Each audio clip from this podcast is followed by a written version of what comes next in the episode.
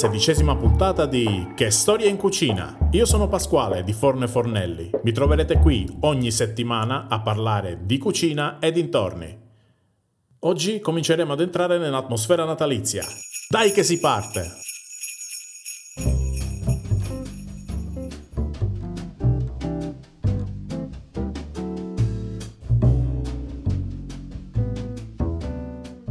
Inutile negarlo, stiamo vivendo un periodo molto particolare. Il Natale si avvicina velocemente e noi siamo costretti in casa, chi più, chi meno. Ma non possiamo certo far passare il Natale dai gnavi, senza infamia e senza lodo, per dirla con il sommo poeta. E quindi mi sono chiesto cosa potrebbe far ridestare lo spirito natalizio. Sicuramente addobbare casa, ma forse è un po' presto per questo.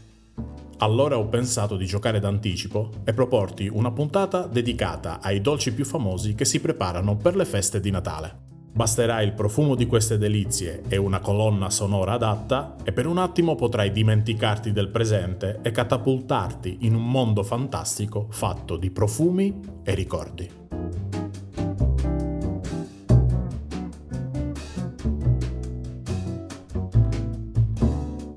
Partiamo dai fondamentali. Penso che non esista Natale senza Pandoro o Panettone. Da sempre il popolo italico si divide fra coloro che preferiscono il Pandoro piuttosto che il Panettone e viceversa. Due fazioni irriducibili.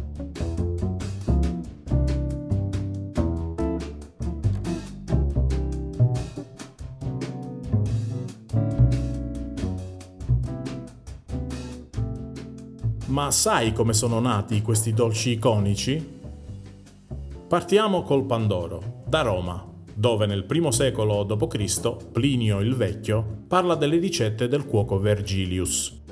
Tra queste c'è il panis, descritto come un pane dorato preparato con fiori di farina, burro e olio. In epoca sicuramente più moderna troviamo il pane di Vienna, un pane ricco di burro che assomiglia al pan brioche, e il nadalin, un dolce veneto a forma di stella, anch'esso ricco di burro. Sempre in Veneto si preparava il pane de oro, delizia servita sulle tavole dei nobili veneziani.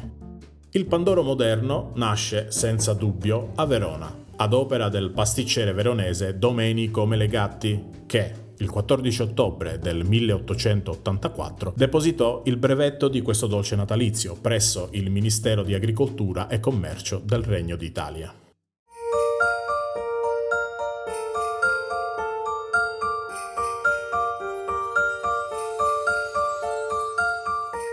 Melegatti si ispirò al levà, un dolce tradizionale veronese che veniva impastato la sera della vigilia di Natale.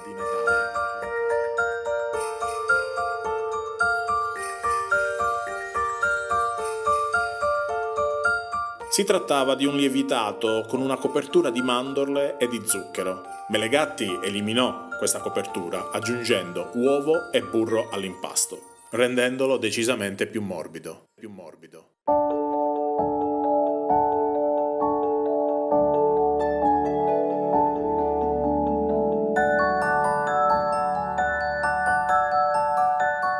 Anche lo stampo del Pandoro ha una storia particolare Infatti nasce dalla fantasia del pittore Angelo Dall'Oca Bianca, un altro veronese doc.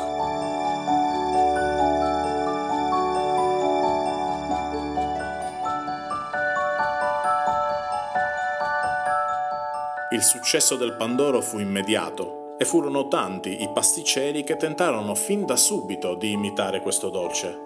Nessuno però riusciva a replicare la bontà dell'originale. A confermarlo è quella che è passata alla storia come la sfida delle mille lire. Delle mille lire.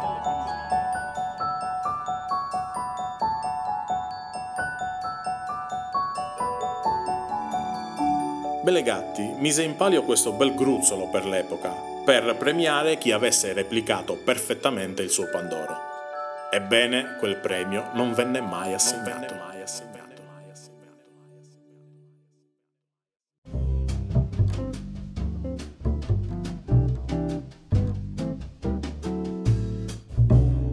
La nascita del panettone invece si perde nella storia, non si riesce a stabilire con certezza quando è nato né chi l'ha creato.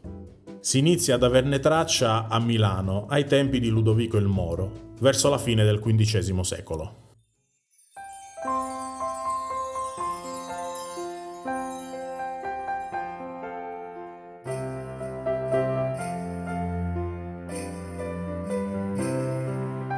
La leggenda più nota è quella che spiega la nascita del panettone come un risultato di un errore. Di un errore.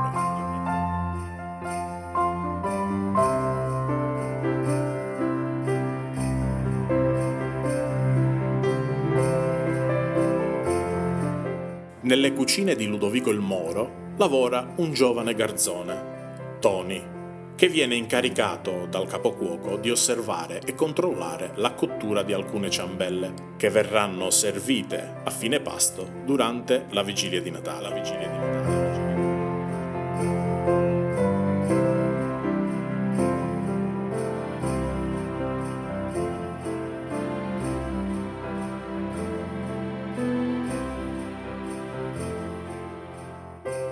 Purtroppo però il garzone, stanco per il tanto lavoro, si addormenta e fa bruciare tutte le ciambelle. Tutte le ciambelle.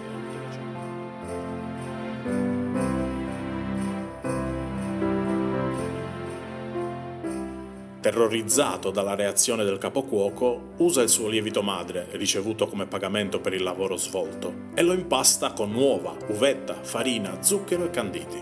Nasce così il primo panettone, e Ludovico il Moro, entusiasta per cotanta bontà, dà a questo nuovo dolce il nome di pan de Toni, in onore del giovane garzone. Negli anni poi il pan de Toni si trasformò in panettone.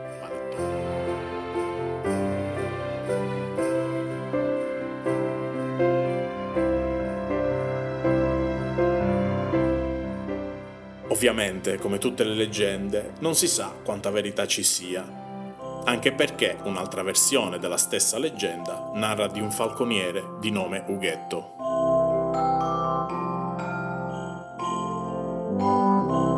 Un'altra storia ci parla invece di Suor Ughetta, cuoca di un convento milanese, che per Natale decide di preparare un dolce per le consorelle, usando i pochi ingredienti disponibili nella dispensa. Al solito impasto per il pane aggiunge uova, zucchero, canditi e uvette.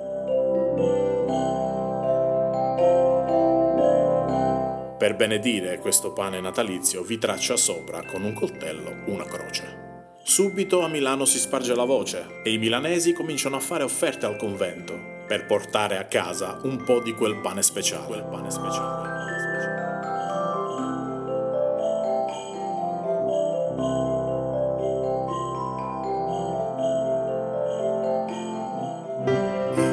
Queste le leggende, che si svolgono tutte a Milano e anche i nomi dei protagonisti sono abbastanza emblematici. Ughetto e Ughetta, infatti, ricordano la parola Ughet, che in milanese sta a significare uvetta, uno degli ingredienti fondamentali del panettone.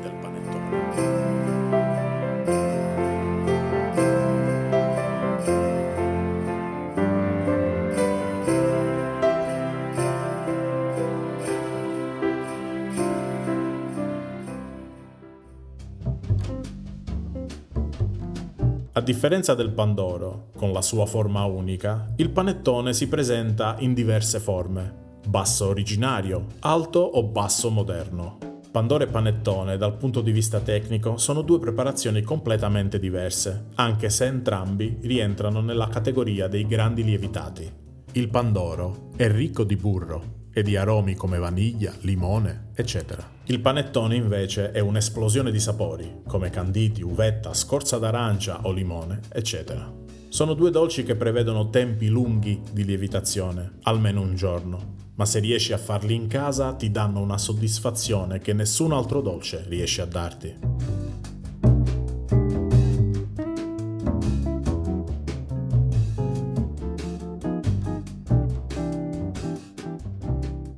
Torrone è un altro dolce molto ricercato e apprezzato in Italia e all'estero, e ogni zona d'Italia ne rivendica la paternità. Anche questo è un dolce dalle origini molto antiche, ne parla Apiccio nel De Reco Quinaria, ma prima ancora Tito Livio lo cita come antico dolce del Sannio, noto come Cupedia, Fatto curioso, ancora oggi nella zona di Benevento i venditori di torrone sono detti cupetari.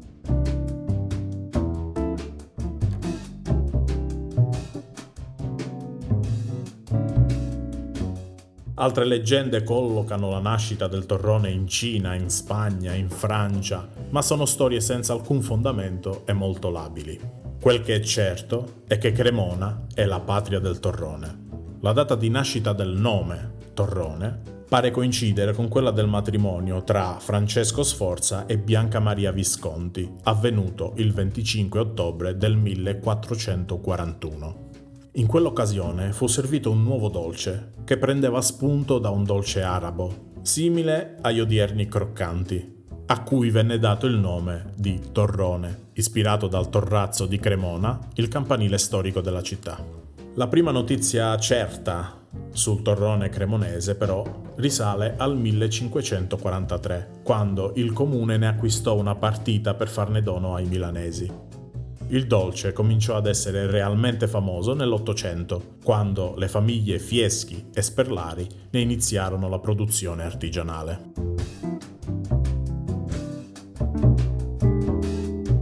Ma perché viene venduto principalmente a Natale? Semplice, a quel tempo le mandorle con cui veniva prodotto il torrone venivano raccolte a fine settembre, inizi di ottobre poi venivano lasciate a seccare ed erano pronte per l'utilizzo per i primi di dicembre, giusto in tempo per Natale.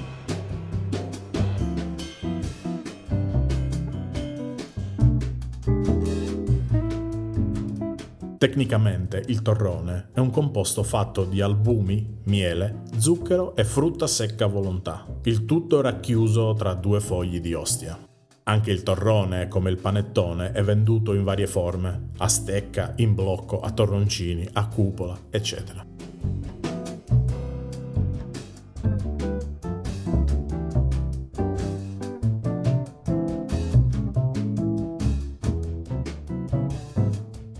Il panforte è un altro dolce tipico che ha origini molto antiche. Anche detto pan pepato o pan mielato, era conosciuto e apprezzato quando Siena era uno snodo strategico del commercio delle spezie, lungo la via Francigena. Già nel 1200, nelle campagne senesi, si producevano dei pani molto ricchi di miele e spezie, che possono essere considerati dei precursori del panforte. Il panforte moderno nasce nel 1879, in onore della regina Margherita di Savoia in visita a Siena per il Palio, e per questo viene anche detto panforte Margherita. La ricetta è analoga a quella tradizionale, senza le spezie ma con più vaniglia e canditi di cedro. La storia del panforte si intreccia indissolubilmente con quella senese, per tutto quello detto finora e anche per la sua presenza nell'importantissima battaglia di Montaperti.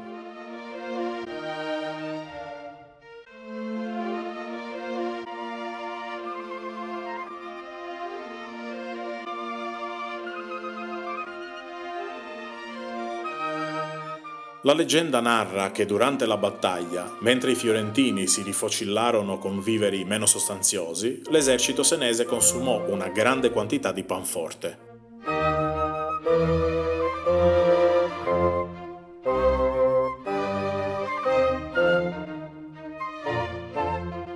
Le qualità energetiche di questo dolce furono il motore principale della vittoria dei ghibellini senesi sugli acerrimi nemici guelfi fiorentini.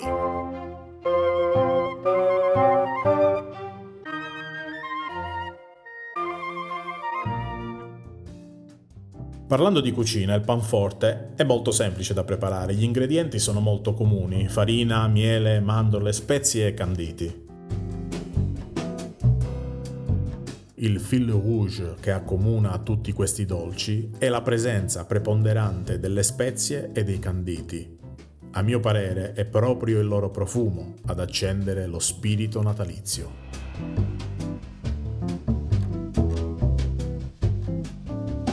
Se vuoi cimentarti nella preparazione di questi dolci iconici, puoi trovare tutte le ricette su fornoefornelli.it.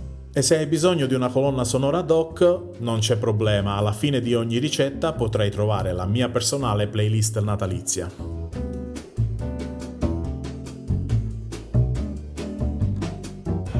Siamo arrivati alla fine della puntata, spero che ti sia piaciuta e che ti possa essere utile. Se ti va, fammi sapere cosa ne pensi o di quale argomento ti piacerebbe che parlassi. Lo puoi fare scegliendo il tuo canale preferito tra quelli indicati nell'info box non mi resta altro da fare che darti appuntamento alla prossima settimana per un nuovo episodio di Che storia in cucina!